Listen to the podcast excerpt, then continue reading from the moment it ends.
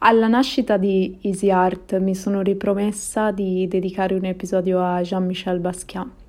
Basquiat è stato forse il primissimo artista per il quale ho sviluppato un vero e proprio interesse ossessivo, nel senso che non solo la sua arte ma anche la sua vita mi attraevano e continuano ad attrarmi come un magnete.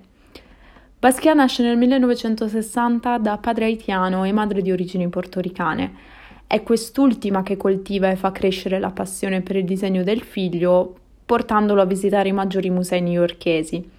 A 15 anni Basquiat scappa di casa, viene reinserito in una scuola per ragazzi dotati, ma non adatti ai metodi tradizionali di insegnamento, e qui stringe un famosissimo sodalizio artistico con Al Diaz passato alla storia con il nome di Samo, acronimo di Same Old Shit, il duo inizia a riempire New York con la tag Samo, seguita da frasi ad effetto e la famosa C, simbolo del copyright, ma l'avventura finisce nel 1980, quindi ben presto, quando i due artisti prendono strade diverse in seguito a diverbi personali.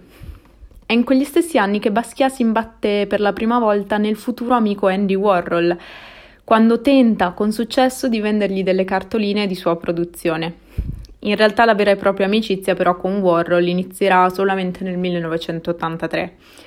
Nel 1981 a Modena viene allestita la prima personale di Basquiat, accolta negativamente dalla critica e dal pubblico, ma fortunatamente nel 1982 viene largamente acclamato da pubblico e critica alla presentazione della sua personale alla Galleria di Annina Nosei.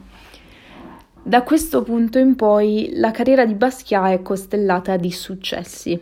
Inizia un progetto artistico in, collo- in, collaborazione con Warhol e Francesco Clemente, un progetto quindi a sei mani. Con il primo Andy Warhol realizza ben cento opere per una mostra comune. In quegli stessi anni espone in Europa, a New York, in Costa d'Avorio.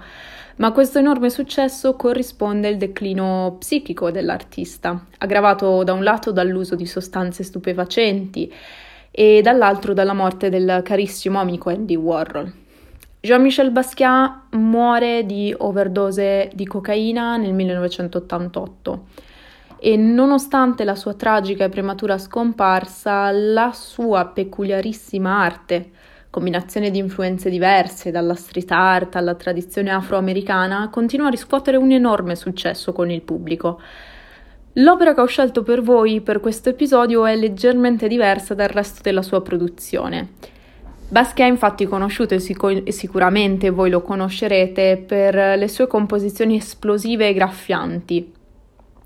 Reading with That, che è l'opera che ho scelto per voi, è diversa per, vi- per via della sua semplicità raffigura un soggetto afroamericano che cavalca uno scheletro, uno scheletro con il cranio rivolto allo spettatore su uno sfondo terroso. Basquiat sembra voler fare ironia sul parere che i critici spesso avevano dato alla sua arte, in particolare i critici spesso avevano etichettato le sue opere come primitive e infantili. Per questo in Riding with That Basquiat sembra voler fare ironia e enfatizzare quei caratteri per i quali era stato um, etichettato come un artista infantile, e, enfatizzando al massimo, estremizzando i caratteri tipici dell'arte tribale africana. Secondo l'interpretazione condivisa dai critici di quest'opera, l'aver posto la figura afroamericana nella posizione di rilievo e potere con- costituirebbe un motivo di riscatto.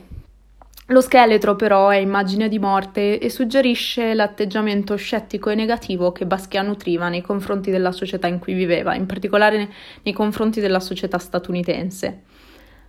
L'opera, infine, acquista il suo senso disturbante quando si scopre che è stata una delle ultime realizzate dall'artista prima della sua morte per overdose.